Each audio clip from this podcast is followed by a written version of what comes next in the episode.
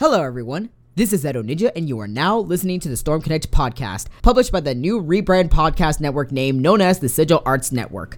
I talk about gaming topics and anime series of my own interest, like RWBY, Hunter x Hunter, Persona 5 Royal, and more. The goal I aim to accomplish on every episode is to provide insights on these subjects that are usually overlooked, to spread awareness, and learn more. On the previous Royal podcast of our R&R coverage, I fleshed out all my thoughts and answered questions regarding Persona 5 Royal without spoiling the game. So in this episode, this will now be a full-on spoiler review of Persona 5 Royal. So if you have not completed the Royal Edition yet and plan on playing it to the end, I suggest you skip this podcast episode for right now and return here when you are finished with the game completely. This spoiler review is going to be more story focused rather than gameplay focused since we already covered most of the gameplay aspects in the last podcast episode, and that's essentially the most anticipated selling point here of this podcast. So, we're just gonna dive right into the story, tackle everything that needs to be tackled. Let's just get right onto it. Let's begin. I love this game. I love the Royal story. I love the Persona 5 story overall. The Royal content, the base Persona 5 content, I love everything about it. Royal is amazing. It's a beautiful story, still complementing the distorted desires theme, the cognitions, and everything that comes with that. It fulfills that purpose immensely. At first, when Atlus was shoving Kasumi Yoshizawa in front of my face that she's the selling point of Persona 5 Royal and stuff like that, I just literally look at her initially like, what's so special about her? But as you play through the game, like, she's actually a very enjoyable character and like I said, she doesn't feel like she was just squeezed into the story, unlike Haru Okumura. She was fleshed out with the story as you spend time with her on your leisure. You learn more about her little by little as the story progresses and as you go through her confidant. So everything of how she's been introduced was okay. I feel like Haru Okumura should be able to have that type of flesh out like Kasumi did. Because if you were to take her out, it really would not change much of the game that much in a way. In a way, for story, it could, but there is a workaround to it that people can make an argument for, though. But that's theory crafting for later, that is. Maruki was a great character.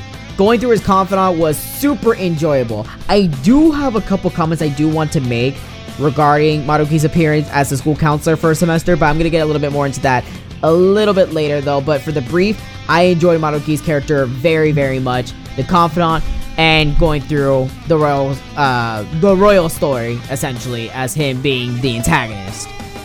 Now, like I said, do not misunderstand me. I enjoyed everything that's on the preface. I still feel with it to this day. I still believe that it's amazing and I think it's a worthy experience that everyone should go through. However, and I'm gonna say this right now, this is me coming from a Persona 5 Royal fan. I give this game a 10 out of 10. But I need to talk about certain things of Royals content that it has to be out there. All perspectives and the points of what has happened, I think it needs to be approached with an open mind and they should be out there. I know this is gonna sound really concerning and there's gonna be a lot of question marks when I introduce this. So I'll just go ahead and say it. My number one main issue with this game. I know, really hard for me to even say that. I just, ah, it, it kind of hurts me a little bit though, but I, I just gotta say. Anyways. My number one main issue with Persona 5 Royal story is that you can still, for some reason, get the original ending from base Persona 5. It's nice and all, but to get the full experience of Persona 5 Royal, since that is what's advertised, you have to max out Maruki's Confidant, Kasumi's Confidant, and Akechi's confidant if you want his third persona awakening and a certain cutscene to alter it in a way where it should be. If you do not, then you'll go to the normal route of it, which is odd. The main purpose is to play the Royal Definitive Edition, not do certain requirements just to unlock the new events. At that point, for the people that are making the argument that the game should have been DLC and not worth the $60, it's making that point more justified as to why it should have been DLC in the first place. The only counter argument to this is that whoever has not played the original Persona 5 and jumped right into Royal, they could do the original ending first and then jump right into the Royal experience with another save file, which it does save time. And, you know, it doesn't really have to you don't have to purchase the original game. You could just purchase Royal and then go with that original route and then go with the Royal route. Which I don't know. I find that really strange since again the main premises of this game is all about Royal. Again, the new definitive edition not stressing about going through certain requirements here and there just to get that. I think that's just really weird in that aspect. Now, let's talk about the setup of the royal lore. The integration with the characters and how it was supposed to be set up. Of course, it was pretty obvious that Maruki was going to be the antagonist for the new palace. And since we have seen the advertisements of Kasumi being the new quote unquote Phantom Thief member, it was easy to line the pieces up here and there. Spending time with Maruki as the school's counselor, it was really nice. Do not misunderstand me on that. But there were certain keywords and phrases that were too obvious for the theme that complements the cognition world ideas. And also, there are not any more new actual characters into Persona 5 Royal. You have Royal Kasumi and Royal Maruki and that's all you get with the quote unquote new characters. So, yeah, it's obvious to see which is which. They seem to have a habit of making the characters' roles too obvious. For whatever reason, I'm not so sure as to why. I will say that their impact of their roles is what makes it good, but I think it would have a greater impact if we were to be caught off guard in a certain way, you know? Speaking of character roles, we're gonna dive a lot more into Maruki as the new palace ruler right here. See, here's my thing. Maruki messing with Memento's core, replacing the god of control, his background as a cognitive science researcher, and his motives, I think it tied in well. Maruki's will of rebellion without entering in the metaverse was making his persona stronger as he was wanting to make people's wishes a reality. It is the same equivalence of the dream world idea, yet it's scarier that it can actually become the new rewritten reality. See, that's great and all, but there is something wrong here, and I'm going to expose that convoluted plot hole. The problem with this idea is that when the Thieves erased mementos and defeated the God of Control, their access to the metanav was gone.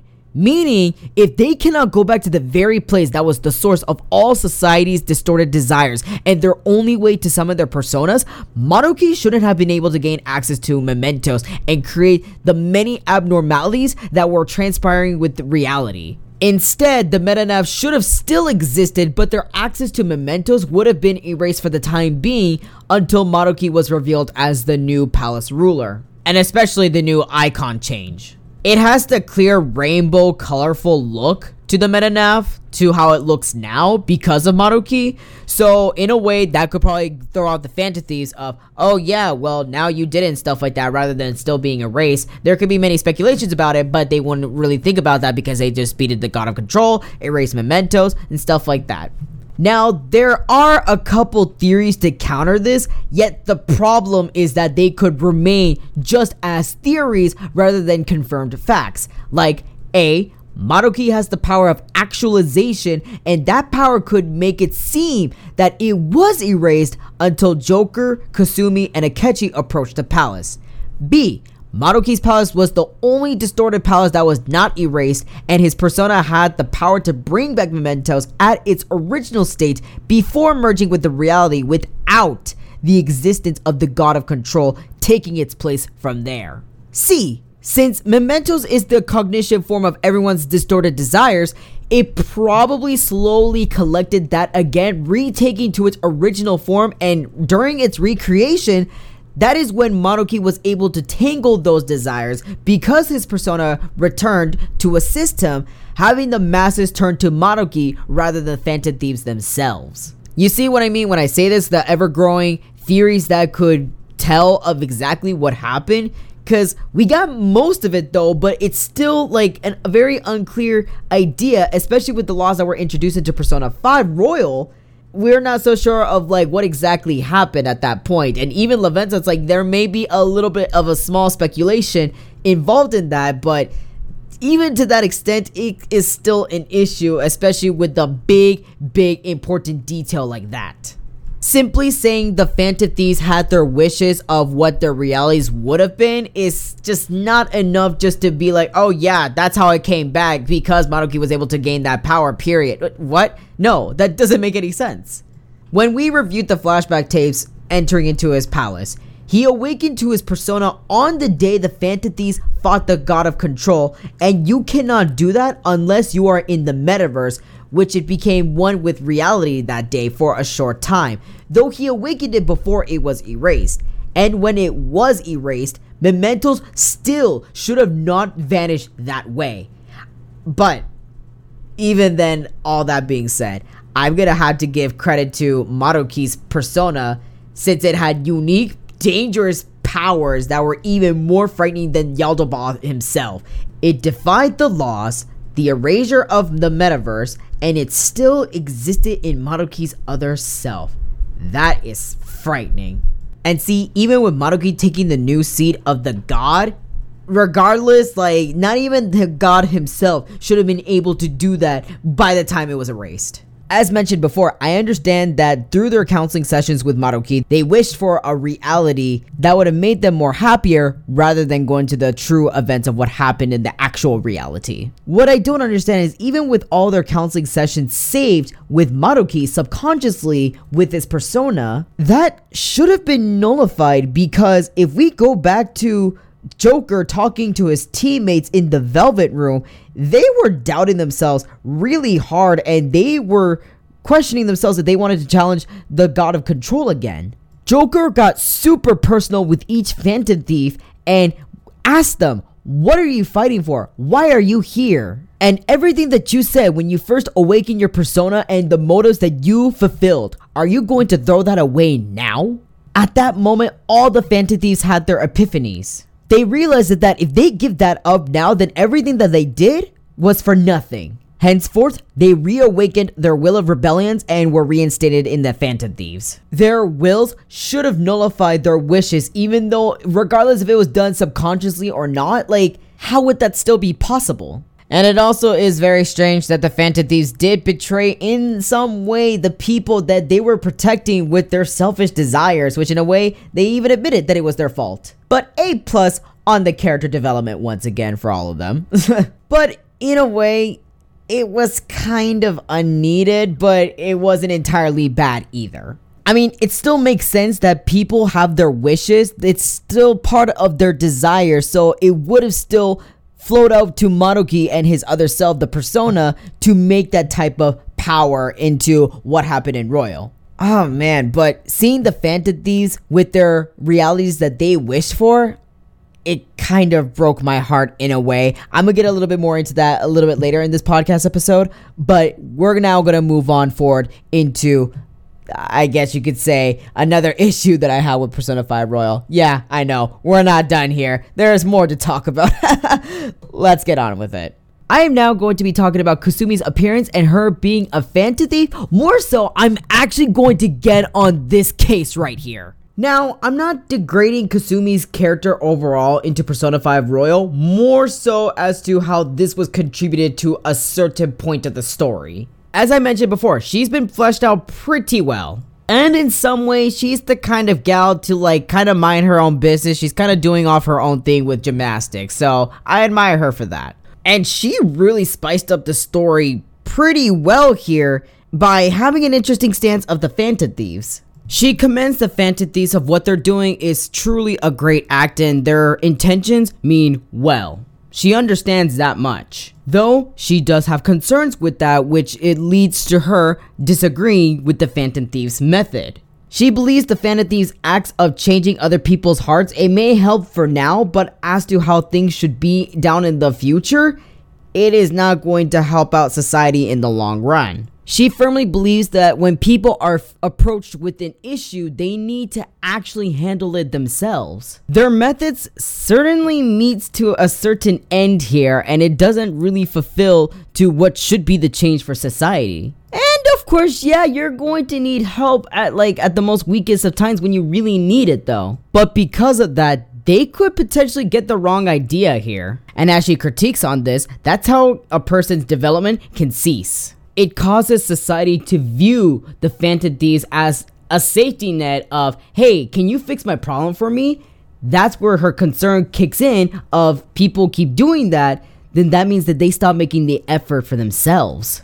And you know what? She's not wrong. Life is not all about you know, Disney princess bullshit of your hero's gonna come and save the day. No, you simply just cannot have that idea. It's wrong. Your heroes, your shiny knight prince armor looking head ass, when it comes to your issues, they don't exist. The world is a scary place, and because that sometimes there are injustices and unfortunate events that could transpire, you have to do everything that you can to protect yourself. You have to do something about it, not rely on someone else to fix it for you. Again, receiving help is one thing, but running away and having that person fix it for you, you will be doomed with setting up unfair expectations on people that have fixed the issues for you.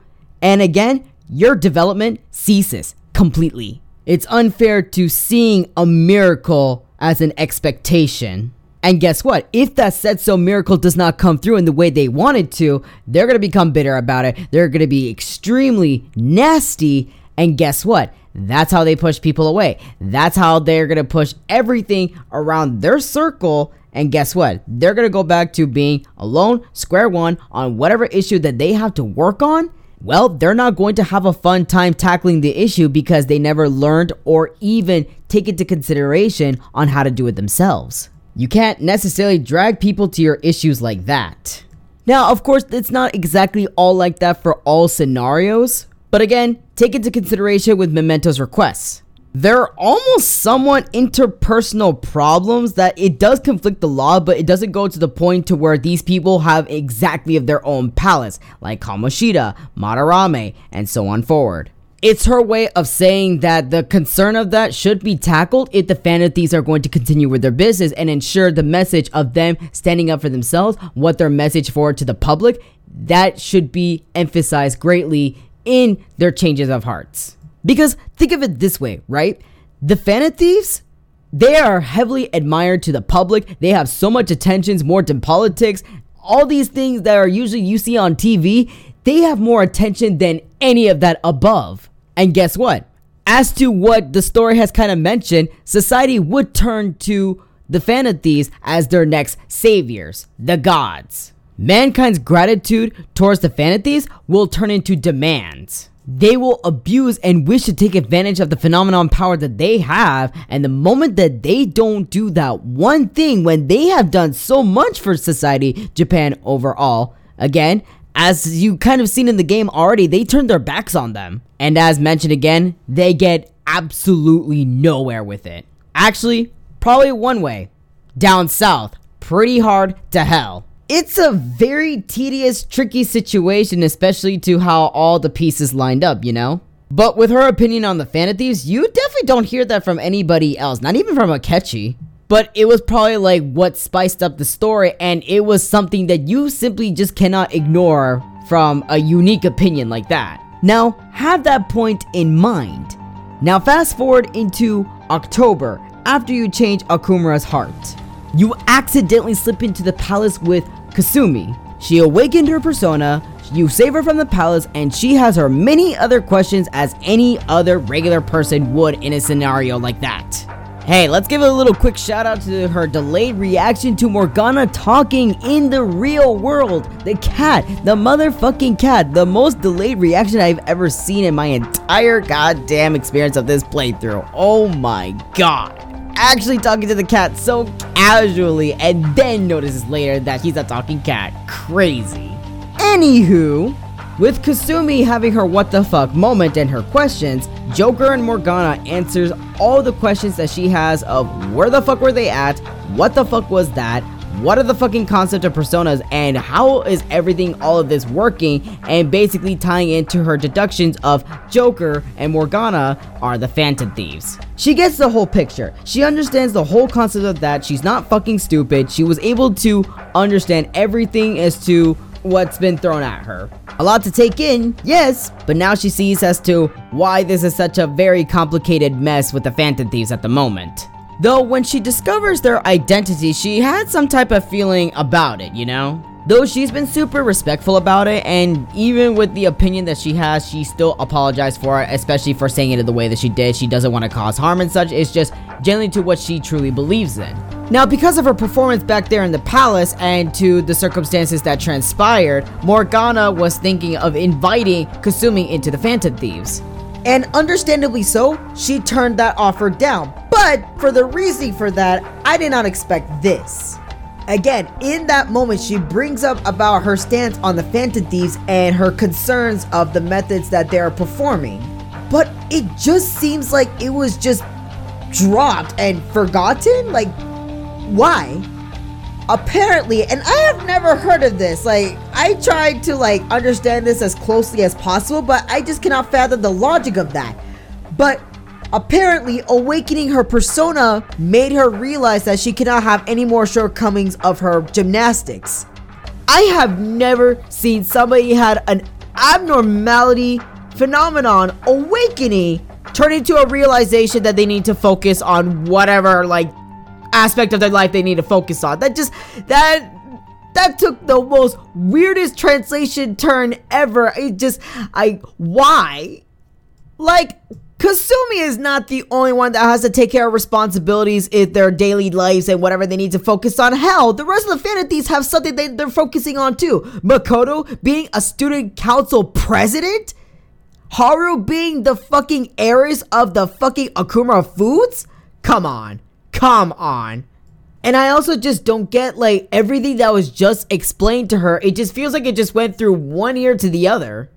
Like now she knows what the great scheme of things are, so it's like the safest option is to join. Like it wasn't exactly like the dangerous if she said no though, but it's like, you know, there are a lot of questions and such. It's like you think that this would not like at least pique your mind. It would pique the questioning of everything that's been happening because again they explain the concepts and everything though, but as to how things actually work and how things are happening and such, it's like you might as well do somewhat of an investigation and see how much of a big fuckery mess this is. You're infiltrating people's cognitions, hearts. You're doing that. And again, it's it's manifested into people's desires, especially that strong enough that it takes into the form of a palace. How could something like this just turn into such a lousy excuse? Like, look, it's a bit unfortunate and tiresome to know that Atlus just does not know how to write a character, a new character into the story like that as to how it was in the base game and stuff like that. But come on, come on. How it ended up this way? Really? There could be many other excuses as to, again, going back to her opinion, or maybe seeing herself what the Phantom Thieves are made of and such. Or because this this is too much to handle and all of this to take in, like it's best to just stay the fuck away from it. No matter how much nearly impossible that is and when she was awakening her persona like there are overflowing thoughts of the stuff that has happened to her and like the bad events and shit in a way that was like telling her that oh like especially with like the incident that happened earlier that day with Dr. Maruki and her and meeting up with the vice principal about her performance in gymnastics like come on what the fuck it happened at that moment at that palace specifically I just can't see the justification for this type of reasoning. It just sounds so lousy. But here's the worst part it doesn't stop there. In time before they send the calling card for Sae Niijima, Kasumi returns with more questions and with more concerns for Joker and with everything that she's been wondering about this whole Phantom business. And she still puts her faith into Joker, but she still kind of feels uneasy about it, especially that she asked to make a promise and they said that they can exactly do it that day because that they have to send out the calling card. So they Kasumi already perceived that situation that it's going to be big. So it just led to her following them, right? Now, let's fast forward again. She reunites with Joker once again after the whole fact that he's presumably dead to the general public. And he's just been nowhere to found after for all this chaos that's been happening for that month. She turns around after giving it some thought and after for the chaos that's been happening, she realizes that she should help. What I don't understand is that this time, the same people who offer her to be part of the group denied her this time. Morgana, the same person that has said himself, we definitely need more Phantom Thief members and the help that we could get to face off against the challenges that they're facing right now, yet denies her. The argument is that it's too dangerous and they don't know what risks that they could be taking if they do drag her into this though, but she she did fine. She did just fine in that palace. The way of how she performed her attacks, how she could take care of herself, she's fine. You have absolutely nothing to worry about. It's absurd. I will say it's a little bit better than just awakening to a persona and then realizing that you need to focus on gymnastics after awakening into persona type of excuse though, but this I, I I just the, the irony. I don't understand this. Again, I am so tired of Atlus's shit. This is their way of saying that she's specifically for the new content, not for the main game content of what it was advertised. I just think this is just so stupid. They just do not want to animate new cutscenes or add in new dialogue for her to pitch in her thoughts about this. This is the one opportunity that they get for a modern Persona game. Come on. I feel like a character that's supposed to be like one of the main selling points of Royal since they were heavily shipping her with Joker and making sure that like she gets all the spotlight for being a new character introduced into the Persona 5 world. It kind of was just a little bit in the slap in the face, not gonna lie. And ultimately, like down in the long run of things, it was somewhat nice and enjoyable, but to say that if it was really worth it, it is a little bit questionable because it did make her seem like she's really not all that. She's still great though. Don't misunderstand me on that though. But to what Atlus was advertising, it just it kind of leads some type of different way. I'm not so sure how to really describe it. It's so concerning. This is like a story type of writing, not character in depth. This is a story focal main point of this. And I don't like that the crucial parts of that, of Kasumi's involvement of Persona 5, it literally was just like, oh yeah, we can't exactly write her in. You can enjoy this nice moment of that though, but you get to enjoy her later. Why? Again, back to the main point that was discussed earlier, this justifies a little bit more of the reason as to why people think it should be DLC and not as a full on $60 purchasable game. And let's say Atlus has their concern of Kasumi affecting the Persona 5's base plot point before Royal. It really would not alter the story to that huge extent. As a matter of fact, this was another opportunity that they could have taken to deepen the story even more. I also would like to mention that she snuck her way inside of the palace and it was the second to most dangerous mission that the Phantom had to go on since they were dealing with Akechi and almost of getting trapped.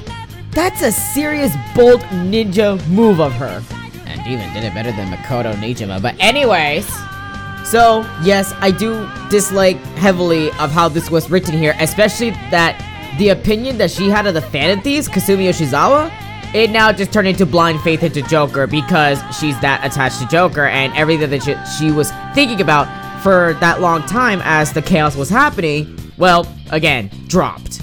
And that's my thing because she's really not that type of girl. Like, even if she comes into a disagreement with somebody, she still keeps it very, very respectful and just avoids drama. So, that's essentially my entire complaint about this game. That story point as a whole with Kasumi being a phantom thief. How I would describe this specifically is a concept that was just simply dropped. For whatever reason, I wish I knew why. I feel like getting to know her bit by bit, it should have been the same way. Almost, not exactly the same, but at least almost similar to how we should have been more aware of Haru's existence into the Persona series. I do have a couple more comments of Kasumi Yoshizawa, but in order to actually bring that up, we have to talk about Maruki's Palace, and that's something that we're going to talk about later in this podcast. So, for right now, we're going to derive a little bit away from that, save those bullet points for right now, and we're going to move on forward to a good side of Royal, starting with Goro Akechi into Persona 5 Royal. So, I really can't believe I'm going to be saying this again. So, if you did not check out my Persona 5 non spoiler review or just have not known me like that to know of my full opinion Persona 5 in general, well, let me clear that up one more time. I am a huge hater of Goro Akechi. I think he's actually one of the worst characters of Persona 5. To add on to that, I think he has one of the worst potential fallouts that I've ever seen in Persona 5. Until I played Royal. I never thought that I would see Atlus doing some type of justice to his character. For me, he went from like the bottom of my list and he just skyrocketed to like mid to high tier. That's how much of a comeback he made. Now, do not misunderstand me. I still think like because that they kept Akechi story somewhat intact, I still think that like he's poorly written. So, how I would describe this is that he had more of a rebound rather than a full redemption, you know? And you know what? I think that's perfectly okay for someone like Goro Akechi. So let's start with his confidant. I can't believe I'm saying this though, but he was actually enjoyable to talk to. Between Joker and Akechi, it was a nice conversation between those two of their intellects and their stances of the Phantom Thieves. I can confidently say that this is the best portrayal of their yin and yang relationship the trickster and the corrupted detective prince. You can see as the confidant progresses that Akechi is really genuinely interested in Joker's way of thinking, his uniqueness, and his attachment to Joker. If anything, his facade aside, the bond that they shared, it felt more realistic. In Persona 5, Morgana asks Akechi if he actually truly hates Joker, and if you ask me for Persona 5 for the base game, I would believe that, yes. But for Royal, I would say it's kind of a burning line between like an actual like and dislike relationship though, but I don't think it's purely on hatred this time. We do see that in The Confidant as we progress through the story, especially when Akechi finds out that you are a phantom thief and he's trying to catch them. We see that with rank 7. Even with the ulterior motives that he had, he intentionally did not want to actually kill Joker in a way. He wanted to form an alliance between those two with the cost of Joker leaving the Phantom Thieves and abandoning his teammates overall. And of course, you refuse, get to rank 8. You actually get to see the honest side of Akechi. Maybe not like entirely though, but like the way of how he truly is. Wow. Of all people he showed that side to was to Joker, his own rival and also enemy. Like, what the fuck?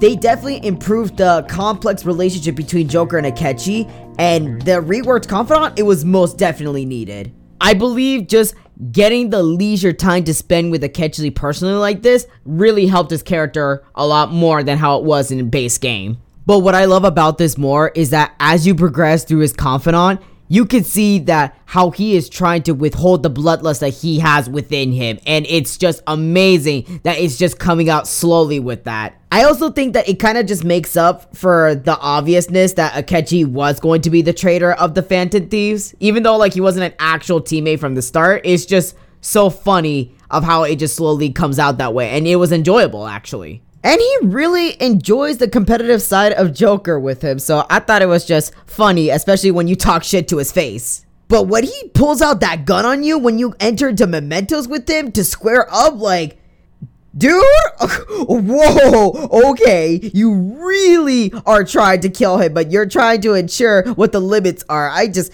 wow, okay, Akechi. But see, that's the thing though. Like, again, he has the great complementary, like, yin and yang with Joker, and he's not stupid, he's intelligent. Like, don't get me wrong, I understand his motives all too well with that, but the way of how he was going about that, and then how he just, you know, backtracked with the story and such, I'm just like, dude, you you had it. You kind of had something going for you in the original base game, and I just, what the hell is this? And I'm not gonna lie, I was kind of hoping that they would fix that in Royal, but they just did not. Which again, it kind of just gave me a little bit of a conflicting relationship with the Akechi rather than me just hating him in the original game.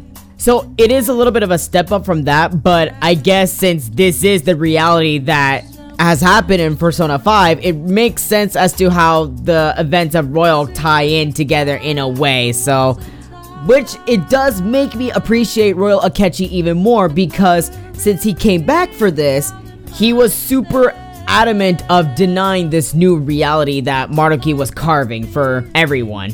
And since the circumstances of the abnormalities were very extreme, this brought out more of the honesty of Akechi of who he truly is. I don't know if it's because Robbie Daymond performed Akechi very well in Royal, but oh my god, just the way that he mentions of that there is no purpose of upholding the sincere Detective Prince act that he was holding out for so long, for many years, just to do what he had to do. And like now that we see the true upfront face of Akechi here, it was just so good.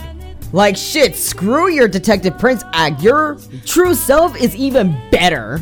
And you know what? This just makes me like really think. Like, let's just say that Akechi really he was able to like have that type of personality as he was a detective prince. Like he doesn't have to have I understand that like he needs to have social popularity and good attraction from the media, the public, everything. He needs all that type of publicity. But if he just gets the job done, if he acts the way that he is, you're gonna have a hard time saying shit to his face.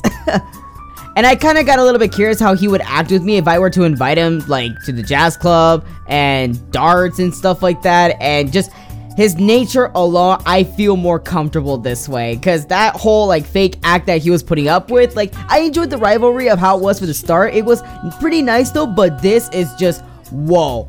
Okay, you know what? Even though you are my enemy, you are a piece of shit, I would not mind this. And it's just so weird to even say that out loud, but it's just that's how good it was. Again, like I said, I don't know if it's because of Robbie Daymond, he just performed Akechi that well, but Jesus Christ. Wow. And I'm sorry, I'm gonna have to go a little bit further more about the performance of the voice acting, but I just want to make a quick comment of how good Akechi is as the Nav, the navigator to when you go inside the palace with him and Kasumi. And you know? It was a nice change of pace. Like, it was a quick little bit refresh because we're so used to Futaba and Morgana being like the nav, and then sometimes like Makoto giving out advice and stuff like that to her deductions and everything, though. But Akechi just giving out the orders, I just love it because it has like the most personality. I love it. It's just so fucking funny. Man's really out here going like, we gotta hit him where it really hurts, or do you want me to kill it, or just just so fucking funny. Like, it's so aggressive as fuck. Not gonna lie, this kind of made me wish that for the new palace, we would be able to choose who would be our nav, either Futaba, Morgana, Makoto, or Akechi, because obviously, like, I definitely would take full advantage out of that, just switching out the lines. It's just so fucking... Oh, man. I'm so sad that that was short-lived for a while until the Phantom returned and, well, help kick ass, which we'll get into that a little bit later, actually. Now, going back to his character here real quick, most of Akechi's character is just warped and manipulated. I just think it's really interesting that Akechi was immediately disgusted with Maruki's vision of what he wants to create with this new reality, even if it were to make Akechi happy of what his old desires were to be. What's happened, happened, and as he mentioned himself, he would hate to live a full life concocted by somebody else, especially to that his desires are being toyed with just because that what happened the actual reality, well, it's gonna be rewritten by what he wanted originally, and it, it, it's just kind of fucked. It's not a way of saying that he accepted his defeat, it's just more like, well, this is exactly what he wanted. He knew his destiny from the very start, so he's wanting to stick by it and he doesn't want anything to interfere with that. Which it makes sense. And even if the new reality just kind of gave him the platform to somehow make that happen in a sense with that small time frame, he chose not to because he he got his ass kicked. So if he tries that again, he's fucked anyways. Plus, he would have tried to kill them all by now. So there's no point. And this is the same person that does not give a flying rat ass about working with other teammates and other people and stuff like that because he wants to be relied on. He just hates all that shit, even with his true nature like being revealed that way. So, oh fuck yeah, there's no point. He's gonna have to swallow up his fucking ego and ask assistance to put a stop to the abnormalities that are not only extreme, but if it is fulfilled, the changes are irreversible and they will never be able to awaken out of this new reality that Maruki is rewriting due to people's wishes. So I'm not so sure to really call it character development or this is just the fact that like you know again he decides to drop the whole detective prince facade because there was literally no point after for all that's happened. So it's really hard to really determine this. I'll let you decide that part. But to me what i can say is that this is not a bad thing. This is actually a great thing that made akechi actually tolerable in persona 5 royal You know, the one thing that I'm surprised Akechi did not take advantage out of, since this was a unique persona ability that he had, he was able to tamper with people's hearts by, you know, going through the psychotic breakdowns and like applying this type of like rage. I'm a little surprised that he didn't even attempt to summon like shadows in the fucking story or like turn the fucking channels around against the Maruki. At least some of them for allies to help out in a, in a way for the infiltration, but I don't know. that is all I really have to say about Goro Akechi and Persona 5 Royal. I will probably mention him a couple more times through the other points I have to go over for this review. So we can just move on to the other Phantom Thieves because I actually want to comment a little bit more about their confidants a little bit. Uh, the bad ending, the alternative ending, and their wishes because I find them quite interesting. You know, just seeing of how happy they were for the reality that they wished for and for everything that was just lining up the pieces too perfectly, it just it made me sad. It broke my heart heavy. Morgana turning into human, the erasure of Kamoshida's involvement between Ann and Shiho, Makoto having a good relationship with her sister, and her father being revived, like whatever else the events did not happen. Ryuji back in the track team again, and especially getting a scholarship? Admission to a college that would make his mom's life easier? Yusuke still under Madarame's care. Haru actually having a relationship with her father and him being alive. And Futaba having the perfect family reality. Bringing her mother back and Sojiro pretty much as her father figure. I, oh my god, that was a lot to handle. And Sojiro even asking you to stay after you graduate and even when your probation is over, supposedly. Then you, as Joker, pretty much somewhat wished for Akechi back for the duel. And see, when you're talking to the Phantom Thieves that are pretty much living in their reality, you, as Joker, you go to them, you question them about it. Do you know this is the actual truth? Was this surely what how this happened? how this is supposed to be and such, you could see it really hit their insecurities hard, man. Cause like at that moment, like this is everything you wanted to be. Like it's the most happiest thing that you just ever wanted. And it just it hurts a lot, especially to like break out of that that it was just all a dream basically as i would like to say even though what's scary is that it's a new rewritten reality oh god maruki you're actually a frightening character to the persona 5 series fuck. Although I won't deny, them breaking out of Maruki's reality was pretty satisfying overall. It was heavy manipulation that he was able to control, and the fact that he could even like toy around with the memories and such, it will it will be rewritten to that reality as how they would have wished it to be remembered and to go on as for the rest of their lives. That's just, whew, whoa, that's a lot to take in. Now say that you do accept Maruki's reality. This right here, I just, I really did not know how to feel about it. It is so happy. I'm not even sure if this is supposed to be like called a bad ending. I just like to say alternate ending, but this is technically the bad ending if mementos and the reality were to merge as one though, but in the way of how Maruki is twisting it with everyone just so happy that way, I- am just saying, like, even they, like, it, I wouldn't say it looked, it sounded fake to me and all though, but it's just that there's just so much positivity. Like, I don't know if it's something that, like, a gamer of Persona 5 would be really used to seeing that when everyone in that group has faced off so much challenges and it's normally a normal tone rather than just so much happy joy and stuff like that, which in a way, it's not bad though, but the fact that, like, again, this is a rewritten reality that way is just, oh god, it it's very conflicting. But if that were to be the case, then that just only mean that that does stop a person's development that way. I'll get a little bit more into that controversy when we finally talk about Maruki's Palace though. So, continuing forward, I now want to talk a little bit more about the Phantom Thieves' confidants. Since they are part of your main group, I feel like they should have brought something new to the table to show more of their aspects of their personality and how you actually develop the bond with them. Like, it's nice of how their stories were like in the original game though, but I feel like that should be like something as a little detail now and something more to develop with these confidants. And like honestly, I'm gonna get a little bit into the cases of the Phantom Thieves. For example, I'm going to start this off with Makoto Niijima. She might be one of the worst confidants that I have seen of the Phantom Thieves, but that's super debatable. Now, don't misunderstand me. I don't think that they're a bad character by any means when I say bad confidant though, but I want to learn more about Makoto. I just want this to be like between a Joker and a Makoto thing and the rest of the Phantom Thieves in a way. It's okay to involve some people sometimes though, but most of the confidant with Makoto, it was just about her, her duties as student council body president, and helping out somebody that was completely irrelevant. Like, honestly, the highest peak of the confidant with Makoto was when you establish it with her. When you go to the arcade with her. That's it.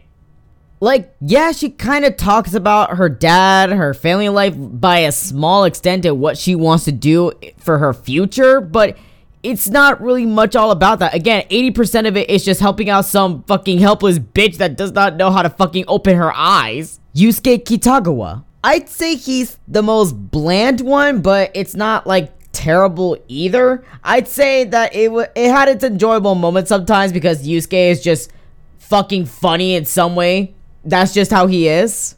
His passion as an artist, like especially when he has his aha moments or like he's just depressed and such, like I think it's okay though, but it's just not that memorable, especially towards his character. It's more towards our passion, which is it isn't bad. It's not bad though. I just wish that there could be another way to tackle it in terms of Royal as well. Ann Takamaki is probably the most disappointing one of them all. She has her modeling gig as like a side thing that she does here and there. I will say that like it kind of was a little bit funny that she was having a model off against this bitch. I don't even remember her name though, but I just don't care that much for her. So, and especially to her ways to improve, to strengthen her heart, I can see where, you know, it's like eh about, but I just feel like that it doesn't it's not the only thing that's part of her character, you know? I feel like they should have picked this off from Kamoshida's palace. Because later in the story, she had her visitations to Shiho, and it just it just sounds like that she just disappeared from the story completely. Ann almost lost her very own best friend. She has the right idea to strengthen her heart, especially for the Phantom Thieves business and such, though. But I feel like this could have been also applied to what's been going on with Shiho, what happened with her. Someone like her could really make a huge difference. She could help so much with people that have suffered the same way that Shiho did and someone with Ann because she was also a victim for the Kamoshida case. Ann has her talent so she could definitely make it work. I don't feel like it should have been 100% about the modeling and such. And the thing is is that we don't see Shiho again until like rank 8 of her confidant and well until we get to the new reality type bullshit. And I'm gonna have to say this for Ann for her since she's a special case, it kind of just dropped her character development too, her character growth. Haru Okumura? Hmm. I have a hard time caring about Haru Okumura, but I still did her confidant anyway since it's definitely needed for the story. Or should I say abilities, but anywho. I do enjoy that we're trying to learn more about the heiress of the Okumura's food, the Big Bang Burger business. Although I don't understand why her fiance, or should I say her ex-fiance, just randomly pop out of nowhere. After the change of heart of Okumura's palace, he should have been gone out of the story completely. It just makes no sense that he keeps lurking around and just talking shit and just leaving our screen like that. Like, no, like, we gotta throw hands. Fuck you too. Other than that, it's really hard to really comment any further about her confidant. It's not entirely bad, but it's not like amazing either though, but I'd say like it's decent at most. You learn more about her motives and such and how serious she wants to really take that up for while also that she's handling her issues as the heiress. So it that one it has more of a balance and it's a little bit similar to Makoto's confidant, except it's just a little bit more balanced, just a little bit more work that's needed.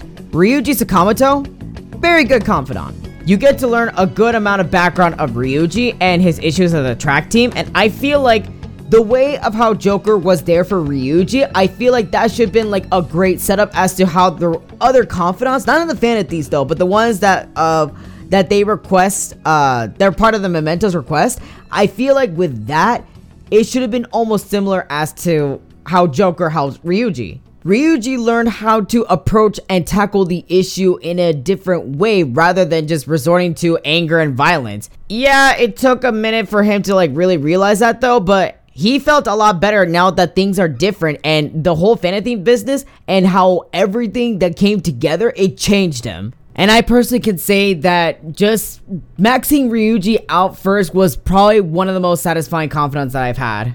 The only thing I could say about this is that I kind of wish we could expand a little bit more that would be away from the track team. I get that, like, that's like his primary goal to make his mom's life easier and this whole thing with the track team and stuff like that. I just want to learn more about, like, what what does he really see in the future? Like more about I want to say like more about the past cuz like I think we got a good general idea of that though, but it's just like more about just how he's feeling most of the time, you know? That's just me because again, Ryuji is a very, very honest character. And that's actually why I enjoy him a lot in Persona 5. He's a dumbass, yes, but he's trying. And he's working. There's some progress. I promise.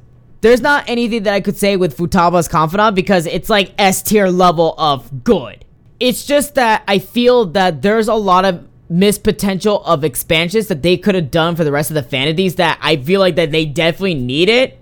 And it could still some way tie into the wishes that they made to Maruki's palace arc. What I will say that they did an amazing job on is making more of the friendships of the Phantom Thieves more realistic and real.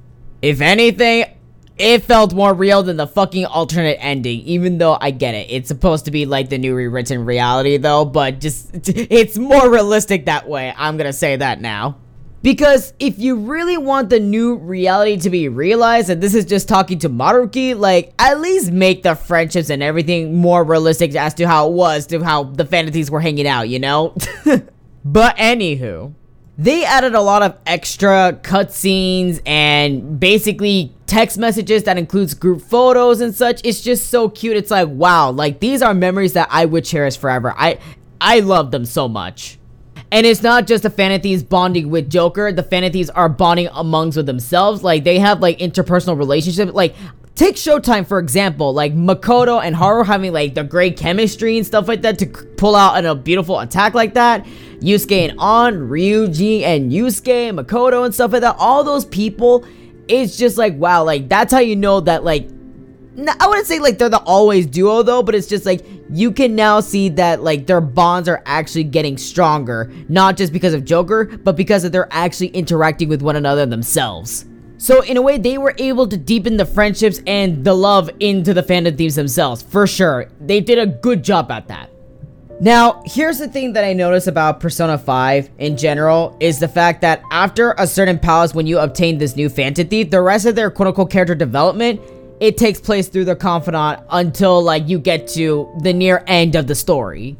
It might have been difficult to balance that out as like you introduce these new characters and such and carry on to the characters' motives, the ones that are already added to the Thieves, but it just, it happened to become a unfortunate, big, flawed point of Persona 5. Now, I do have a lot more comments regarding the whole confidant issue, which again, I'm gonna save that more later into this podcast. So, before we finally dive into Maruki's Palace, there's this one thing that I want to talk about that I'm just very disappointed that it was not even fixed or changed in the story. The whole fucking squabble beef between Ryuji and Morgana and Haru's half-assed awakening. Now, I get it, Morgana had a little insecurity about his identity and, you know, him being feeling like he's not really being useful to the Phantom Thieves anymore.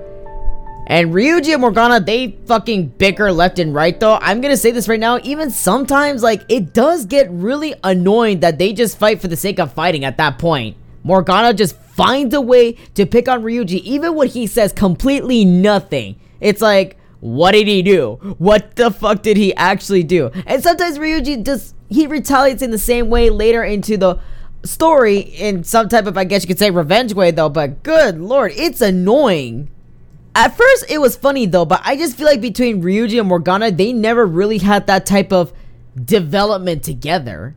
like to actually squash their own fucking beef like that because it got so fucking petty. Like Morgana, are you fucking kidding me? You're gonna charge into a fucking palace bef- on your own, especially to all the events that are connected together? Really? And later, because there was a lot to think about and they were at a pretty tight situation, Morgana decides to react very poorly, just come out of nowhere and then just leave. Like, dude, why?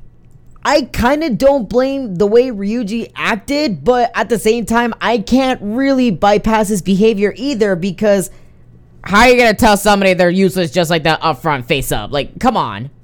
Like, I could say that was probably like the most filler that's ever happened in Persona 5. Because Morgana and Ryuji, the way of how they handle their issues and their character developments and their growth, especially with Ryuji, who's kind of learned how to like chill out a little bit because he's an emotional type of guy. So he's usually able to pick up of how people are uh, feeling and looks out for other people. Just seeing that, like, I get it. Like, Morgana and Ryuji, they're kind of bitter towards to each other, though. But I feel like they're the ones that needed the character development as to interacting with each other. They need to squash their beef. And the way how it was done, I feel like it was just done so terribly. And I hate the fact that it was not even fixed for Persona 5 Royal. I like Morgana, I like Ryuji, but that was the lowest point of them in Persona 5. I just, I hated that so much. Morgana's intelligence and Ryuji's character was thrown out of the window for that small time frame. And now finally, I'm going to attack this convoluted point of the story once again.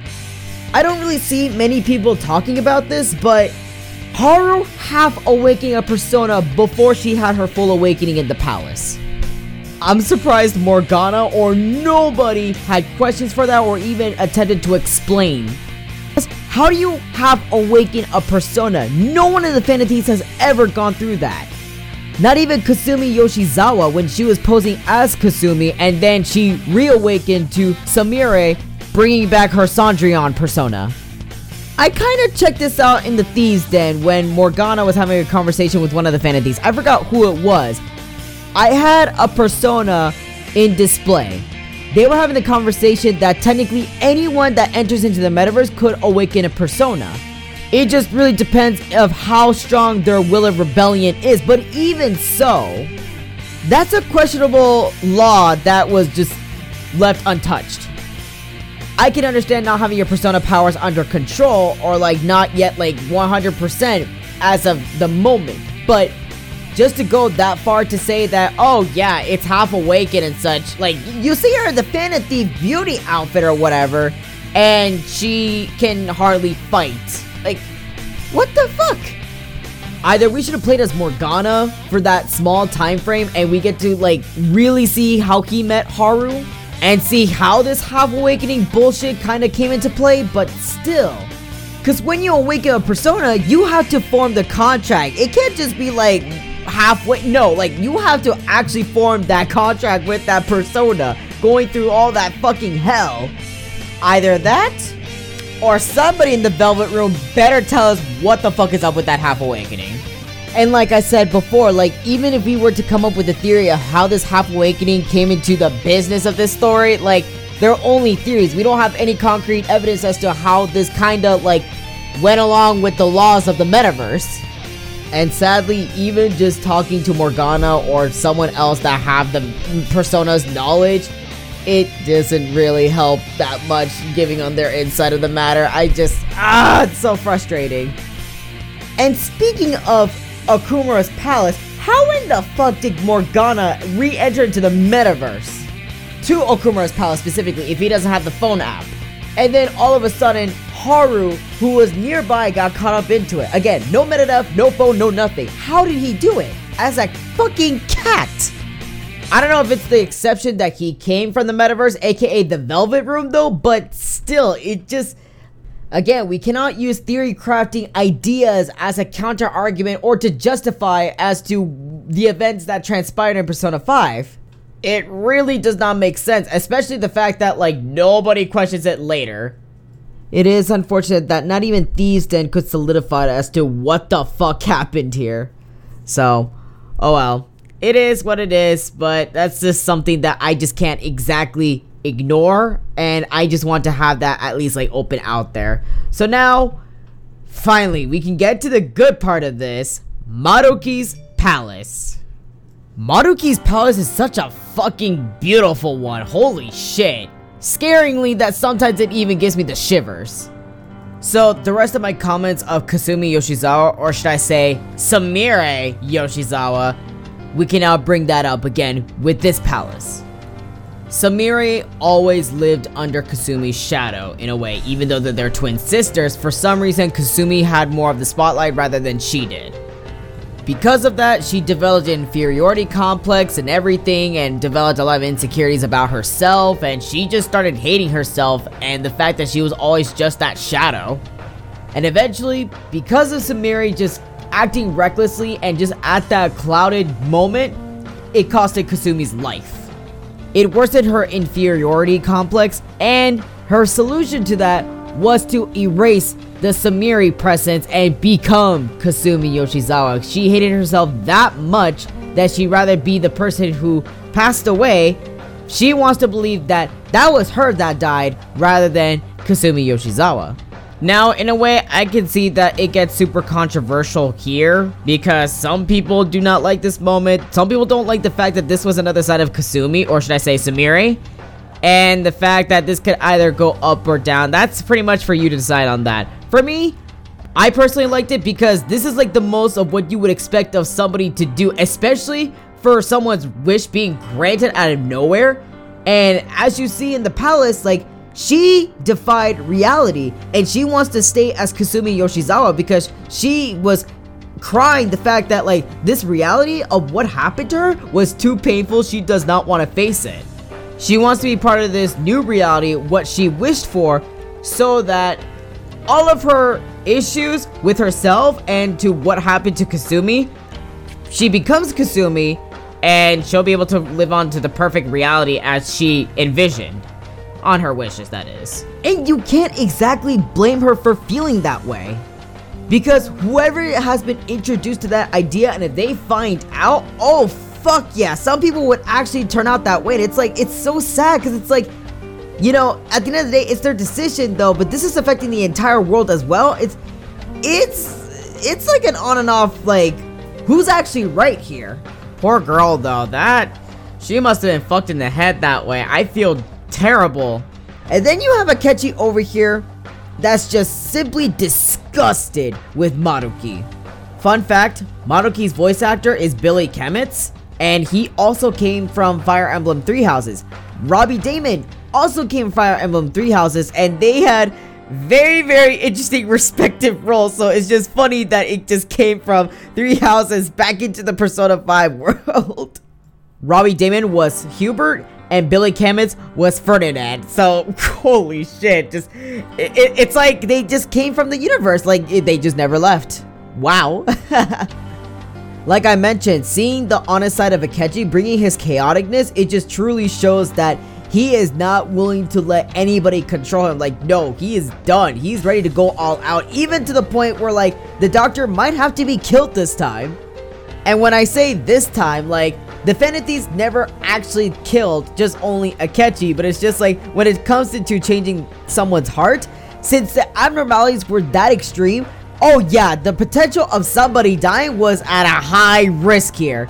And guess what? It somewhat happened with Akechi dying though, but it was bound to happen. That was reality. That's what he chose. That's how it was supposed to go since the original Persona 5. Which is funny because you're in that small section of Royal and then after that, you go back to regular Persona 5, just Sumire added into the Confidant list, and then a little bit of a different ending. So, I think that's just very interesting.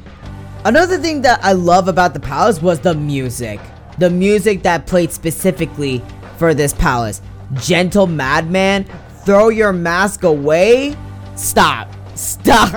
At that point, you want it right there. It's my number one favorite palace. At first, it was second because I genuinely like Futaba's, and then there's Sae Niijima's palace to consider as well. But I'm sorry, but Maruki's palace was really the one here. How fucking fitting for a sanctuary laboratory. Fucking hell. But I did not expect Rivers of the Desert to be playing again for this palace. What the? Whoa. when Ryuji just comes in to protect Joker and Akechi with that, it's like, oh shit, it is on. We're gonna definitely kick ass. We're gonna beat the crap out of Kasumi's fucking persona. That shit was so cool. I thought like it played at the perfect time. It was so well. Wow. It's just that's all I can say. So well. Wow. I appreciate that moment so much. I actually have a dedicated save file just to relive that moment again and do the fight as well. I just love it that much. There were a lot of great moments that happened in this palace, and I'm just glad that Persona 5 was able to charm those ideas even more in this palace. Now for securing the infiltration route. Now we know Sumire's codename, which is Violet. I didn't really see how that was a huge spoiler until like they actually explained the whole translation with that. It's like, oh god, anybody that wants to go that far into deep research would have actually figured that out. Atlus seriously put a lot of effort into this palace. It has a lot more depth. I could say that it even rivals with Futaba's palace. And I'm not gonna lie, I kinda wish that they did the same thing for the other palaces. Because for some palaces, it's just like, oh yeah, like we have to change this guy's heart because story relevance and stuff like that, rather than like going a little bit more about the character themselves as it is. Even though, like, ultimately, like, yes, they're a scumbag though, but maybe to study to really see as to why they turn out to be that scumbag or why they're thinking that the way they, they do, why do they have their desires distorted it would make sense as to like give them more of the motivation to steal their heart rather than just like simple things that are kind of just like with utter disgust or just with alarm, you know? Like seeing the notes gave us a better clear understanding as to what Maruki was actually like really thinking and seeing the flashback takes it just shows us to like where did this start at all? Like how did this become a ever growing thing of him to where he is today now? I feel like that would have been like a nice feature to include for some of the palaces. Like not entirely like the way of how it was done with Maruki, but at least in some way just to like understand it more. Plus, it'll be a learning experience of how they deal with people too. So there you go. Now, for this part, I think it's very appropriate for this palace because I don't see how they could add this type of same depth to the other palaces. But what makes this even more unique is the psychological test that they make you do. It was extremely thought provoking. It actually makes you really think as to like what is the actual right choice there. Like even though you had to make the choice that Maruki would deem you as like you're on the clear, like you don't need treatment though, but it's like what would you actually choose, you know? Because there's no such thing as a right or wrong answer here though, but whew, but it really narrows down as to the type of person that you might be. This goes as to how you would help yourself out. How would you help a friend out? What are your goals? What do you want to actually seek for your true happiness? And with that, you'll find out what treatment you quote unquote need for that, though. In Maruki's language, that is, though. But at the end of the day, like, if you really think about it, like, this is something that you can even relate to, to the basic concept of that and it just goes on it goes on that's why like for like it kind of drained me a little bit though but i had a fun time like puzzling it out through my head now approaching the boss fight. Now, obviously, when you have the conversation with Maruki the day before you infiltrate his palace to steal his treasure, I thought it was so fucking, like, it, it definitely sent a fucking feeling to me.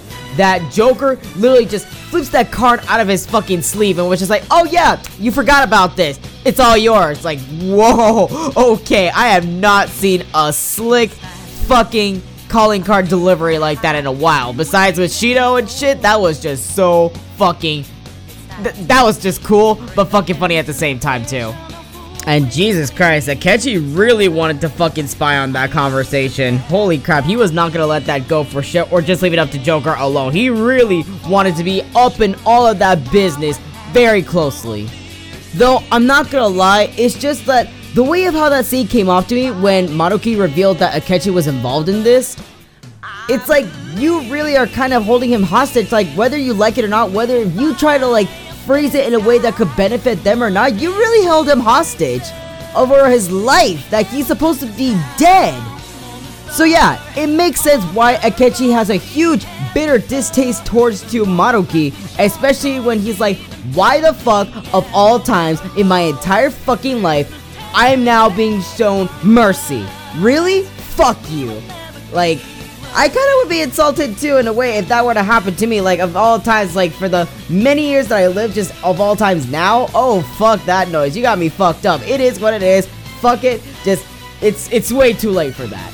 Oh yeah, I just kind of want to make a little quick comment before we proceed to the actual boss fight. Uh, the fact that Akechi has an actual voice dialogue for his third Awakening tier persona rather than the rest of the Phantom Thieves is just text dialogue. I find that very annoying. He's the only one that gets the fucking voice quoting dialogue spotlight. Oh man. Okay, but anyways, a cognitive science researcher that has the will of rebellion, which was basically to defy the cold reality, and everyone should be happy to into this new reality that he is super adamant about making it happen, has summoned a fucking powerful goddamn persona. I did not expect for a crazy persona power like that. Like, I know, like, Joker, like, his Arsene, like, he was able to summon Satanael, a very fucking, like, OP fucking persona. But for Maruki to have a fucking base persona like that?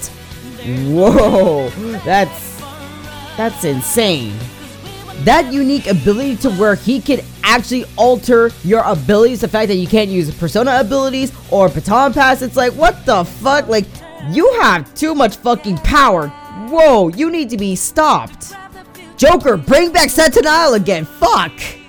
He has these exchanges with the Phantom Thieves about like, why? Don't hurt yourself even more. Let me save you. Let me help you.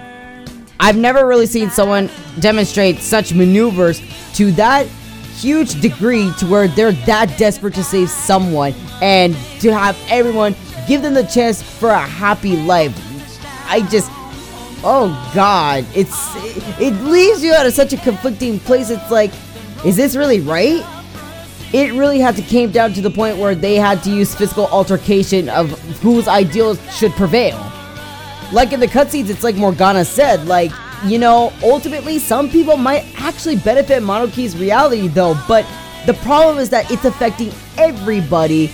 And it's like you can't exactly rob that experience from them. You can't be that god as much as that you have great intentions, like you want to fix what's wrong with the evil roots of our world. You can't be that god. You just can't do that. That's for fate itself. That's for the circle of life to take its course. On the contrary, that's how one could see the Phantom Thieves as actual villains in this aspect because essentially they're robbing people of happiness that they've been searching for for so fucking long only to take away from them just because that it didn't align with their ideals and their what they envisioned for what the world should be. The difference here is that Maruki is being that god that's trying to save everyone because he wants to guide that world into a happier one. He's not planning to like use it for any self-conceited reasons. He just wants everyone to be happy because that's how he truly feels that everyone should be cured that way. Then you have the Phantom Thieves could they could also be viewed as gods if you put it into that way. They're steering the world into what actually happened, what true reality is. And it's like, hmm, what's best for society? What is really best for the world, for us? What is actually going to benefit us in the long run? The reality that Maruki is concocting everyone for the rest of their lives? Or the Phantom Thieves to let fate control them? Well, I wouldn't say fate is controlling them though, but it's just, it's taking its course naturally. If you're listening to this podcast, I would love to hear you guys' thoughts. Who do you think is right, Maruki or the Phantom Thieves? I usually spend my leisures looking up people's posts and their thoughts about everything as to like what's right and what's wrong, especially something like this very controversial with Persona 5. So I do hope I get to hear some people's responses soon to that. But it's just so sad that they just had to fight to basically to the death for this shit. Now this madman over here was able to evolve his persona to Adam Kadmon. But he really went that crazy to fuse himself with the fucking persona. I am thou, thou art I, head ass. Now, see, I would argue that something like this should not be possible, but then again, I forgot that he's technically the new god, so I. Oh god, just. Wow. Okay, bitch. You really went that far. You fucking crazy, gentle madman. They kind of had a little bullshit moment of like, oh yeah, we can kick your ass and stuff like that though. But I mean, to be fair, to be fair, the Phantom Thieves have defeated a god before. Maybe it's not as strong as Maruki as the new god though, but I mean, come on. I personally think it works here. Although I will say it was a shame that we did not see Satanael again, but I, this is still good too. This is still fine. And of course, the song that I'm playing right now is I Believe. And you know what? I'm so glad that they made, I guess you could say, what I would like to consider this song is Life Will Change Part 2. Like, Life Will Change, like, they're usually going out in style of like, yeah, this is our goal, this is what we're doing, you can't catch us. But I Believe, man, that just shows that they're adamant of what they're doing. It's like, oh no, I thought I told your ass, so try again. Like, nice job. I gotta give it to Atlus and Lyn for making the song so beautiful. Just the soundtrack for Persona 5 Royal, just out of this world. Like, the game already receives a 10 out of 10 for its soundtrack though, but if you add Royal into it, oh yeah, let's make it a 100 out of 10. Wow. I also enjoyed the square off beatdown between Joker and Maruki. You could feel his anger, his frustration, his, how upset he is about the, his everything that all the things that he was working for just basically got went to nothing because of the Phantom Thieves. Not gonna lie, if I was in his shoes, I would probably have a hard time of not hating the Phantom Thieves for doing that. Just a little bit. He has a lot of strength for not even hating them, but fuck. After all that hard work, oh, you got me fucked. You got me seriously fucked, and I felt bad for him even more. I was under that impression that Maruki probably had to die here, just to ensure that whatever the fantasies that they were doing, like, this is what they chose, so they have to actually stick to this reality. I thought it would have a bigger impact that way. Like, it's good that, like, Maruki, he did survive after for the, the aftermath of the palace, but I will say that, like, now, like, as they argue, like, they have to look to the future, they gotta do everything that they can. I guess you could say that they probably given that will to Maruki in a sense, so after all of that, I think it was best that we didn't see him again, though. But hey, we kind of do, which we will actually talk about that a little bit more later, though. But basically, that's pretty much what I have to say in the contents of Maruki's Palace alone overall. So, I kind of just want to throw in this fun fact a little bit just before, like, I get to my next point of Persona 5 Royal.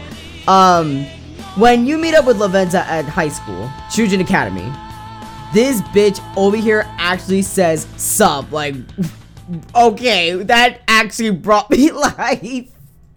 Oh yeah, also, just a tip for you guys, like, if you have not done this, you can actually hang out with the twin wardens, like, on a daily basis before, like, they fuse as Lavenza.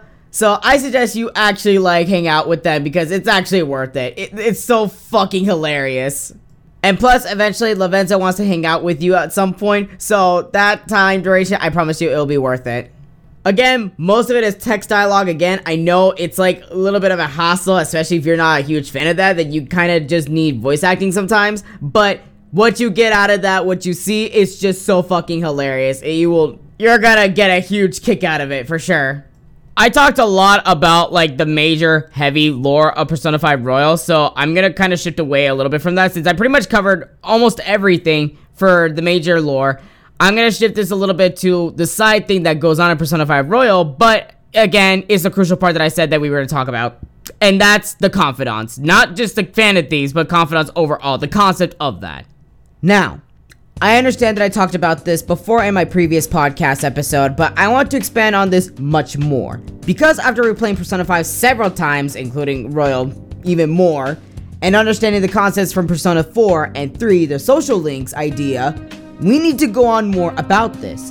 Not only did I feel disappointed most confidants were simply ported, and the only debt that they added were the phone calls, but the entire concept of doing them. They're mostly chores. It's even difficult for the characters you want to be invested in. You are mostly in it for the skills that you need to get or however else you wish to complete the game. You're so stressed and thinking about this first of who you should spend time with that will uh, benefit you faster in the metaverse rather than thinking I want to genuinely spend time with this person because I like this person and I want to know more about them. While I do like the concept of getting a metaverse benefit out of them, it is more focused as an accomplishment that you maxed someone out rather than just again the sole purpose should be just to get close to that confidant because you just want to learn about their background and their story, you know? Let's go with this logic that they are part of this game and they give the metaverse benefits. Why is it that they're completely separate from the game? It's like they are different universes. They are part of Japan's society and are located in the great scheme of events transpired closely with the Thieves.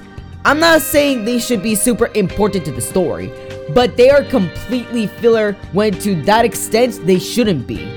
I honestly feel that the Phantom Thieves should not even be confidant responsibilities at all, and they are main characters that are story relevant.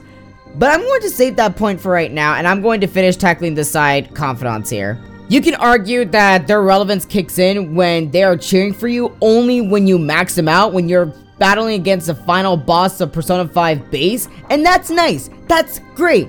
But that's all you really see for the story, and especially for bailing you out, out of jail, that's it.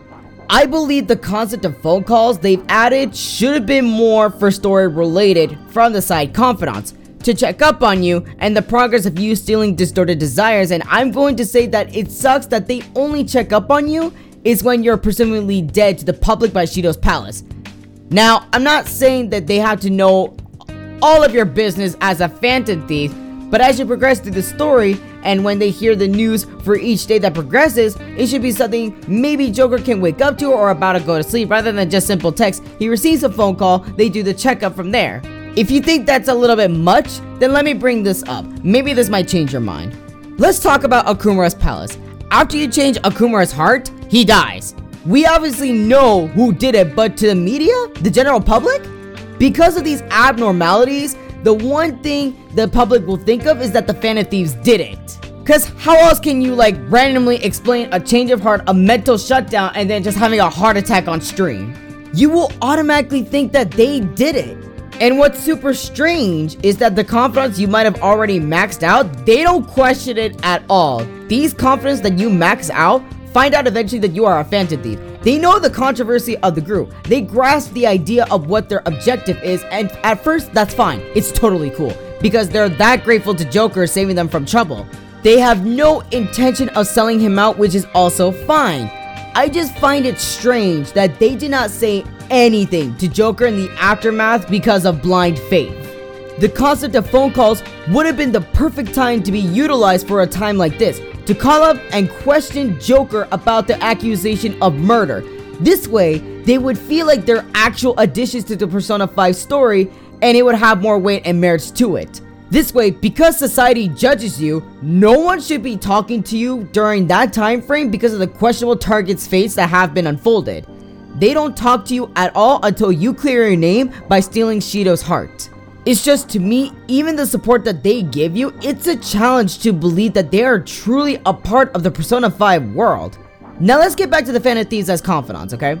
I'll stress this again that I am very satisfied that they made the Baton Pass leveling up features as its own system function rather than ranking up your teammates just to receive that battle mechanic. However, I personally think they should have expanded that concept a little bit further. As stated before, it's a hassle and stressful to think who do I have to rank up today and coming up with a strategy to rank your confidants up for abilities in whatever time that you have left rather than simply relaxing and deciding who do you want to actually learn more about and just actually chilling. The places you can visit like in Kichijoji should be primarily to obtain your abilities from your teammates in some way and after that, if you want to spend more time with them for the day, you can have that option and you guys could go wherever you'd like and you can learn more about their background there and of course go along with the dialogue of how it was set up in the original or slightly changed as I believe it should be. And your bonus for doing that is gaining more Arcana Burst experience for the Persona Fusions. I just hope something like this, Atlus takes notes as to how they've been doing their confidants slash social links because I do see that this is a huge chore that most people at like later, especially to how many characters are part of Persona 5, it gets pretty tiresome.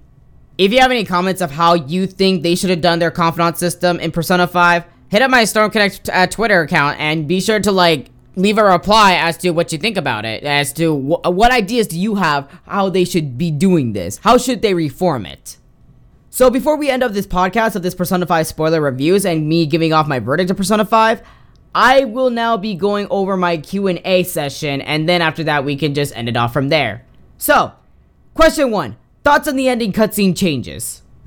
You know, I already knew that it was going to be altered some way because obviously like this is Royal, not just like regular base Persona 5, but this kind of caught me off guard when Ryuji calls up everybody to meet up at the cafe, and everyone just had news to spill all of a sudden after this whole fan of business was over, it's just like, holy shit.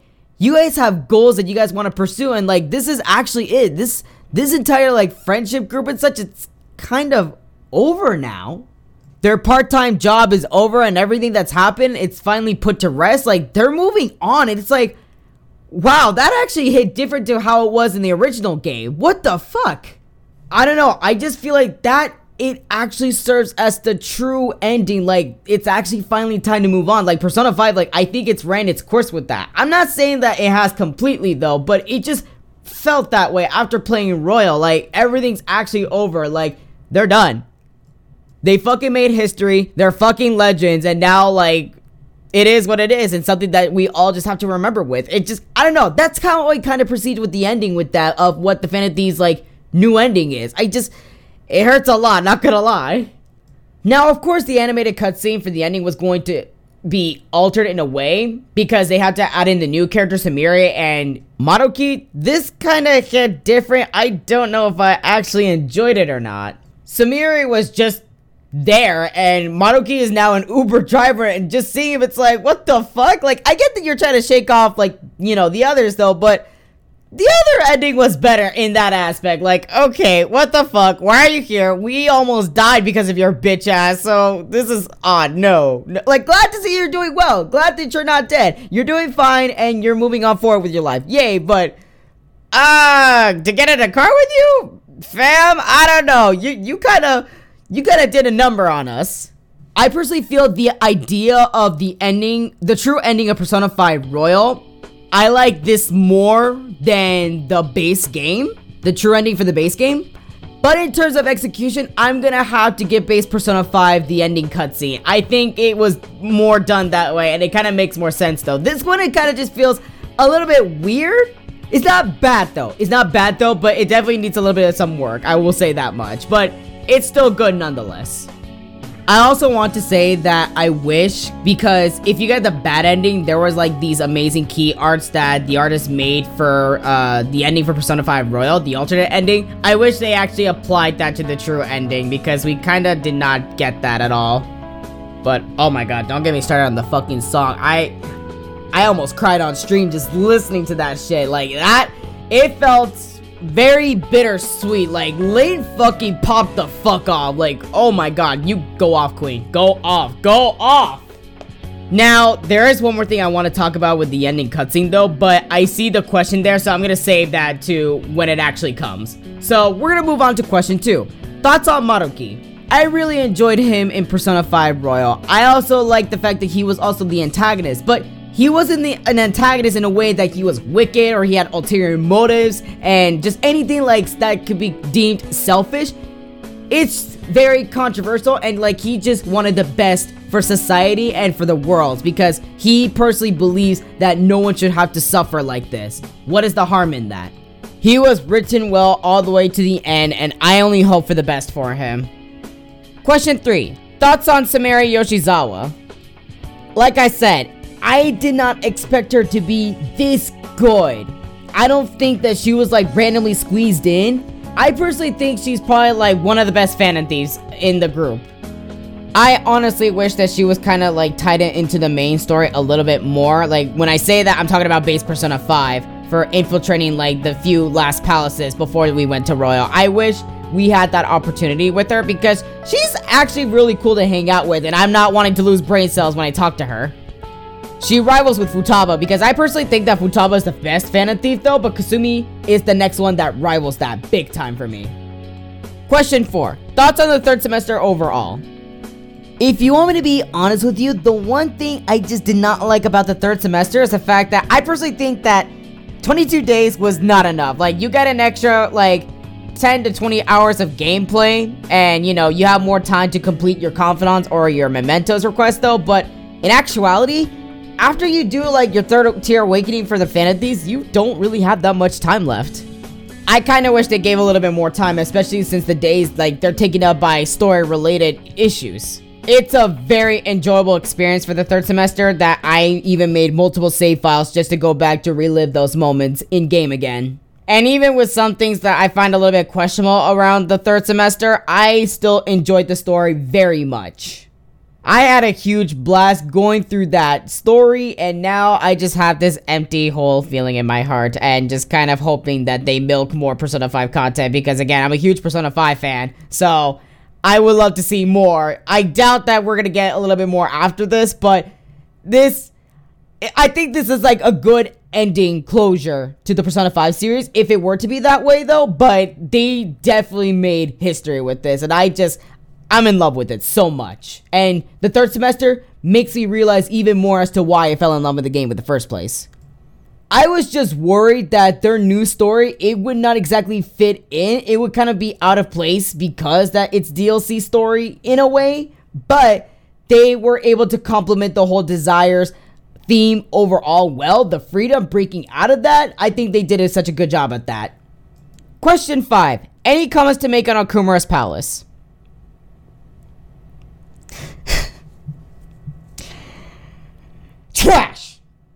Disgusting! Revolting! You know, not many people are a fan of that palace, and I have to agree with that. It's the, the worst palace of them all.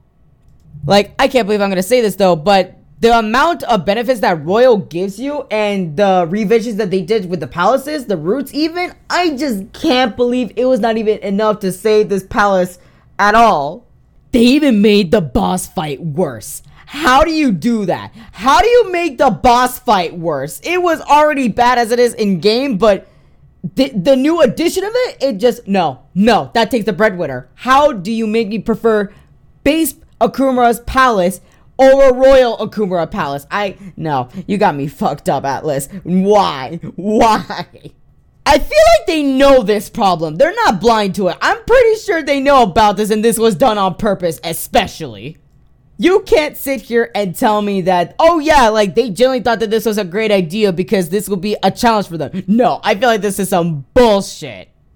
Because the rest of the palaces, it wasn't that bad to go through. And for Maruki's palace, even how they built that up, oh yeah, no, th- this was done on purpose. You got me seriously fucked up. I'm not gonna discuss that any further about Okumura's palace though, but fuck that palace. Never going through that again. Fuck that. Question six. Now here it is, to, as I was saying from question one. Do you think Akechi is still alive?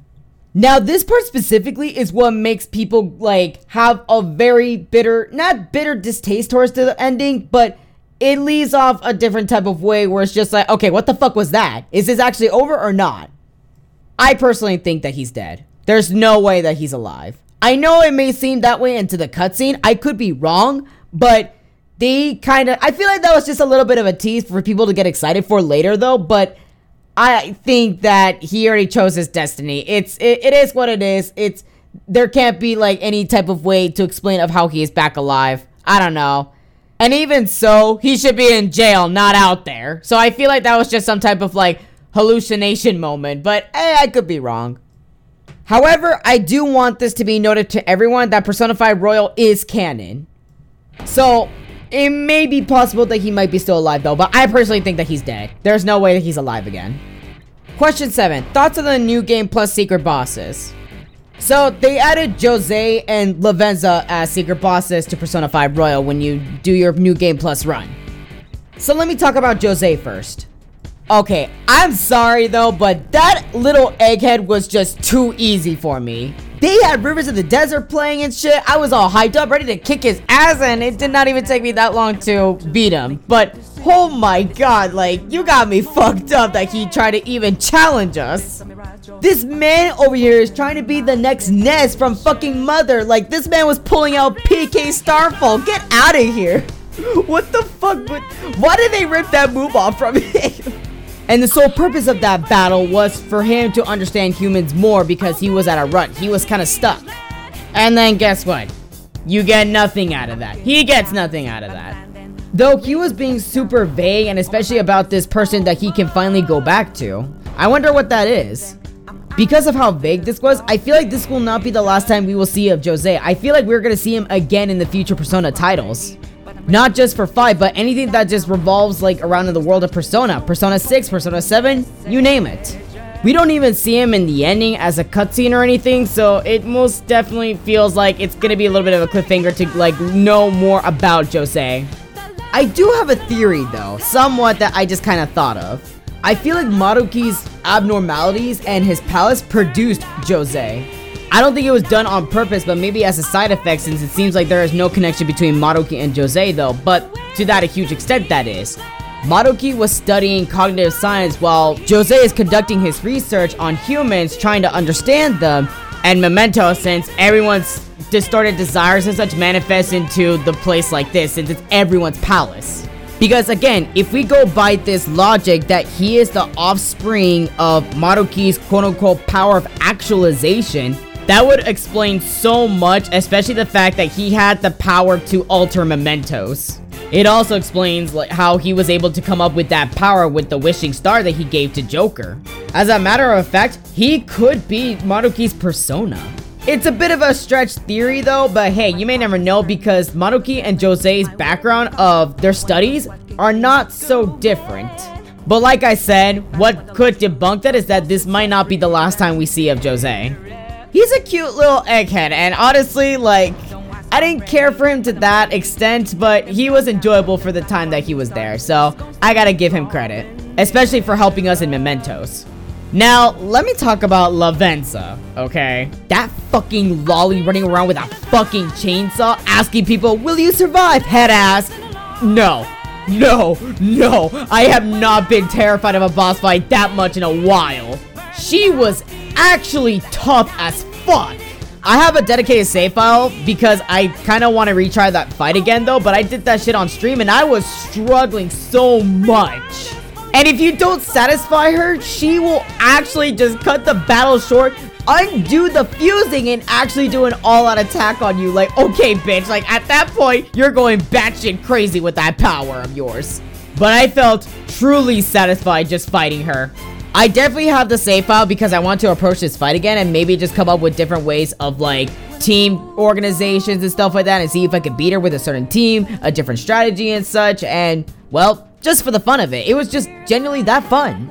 I understand that sounds a little bit crazy when I say this though because it's a turn-based game, but you actually feel the pressure in that. Like, I don't mind revisiting these boss fights just to fucking kick some of these guys' ass again and even reliving the challenge. I could probably say that I enjoyed this fight a lot more than I did with the Twin Wardens fight.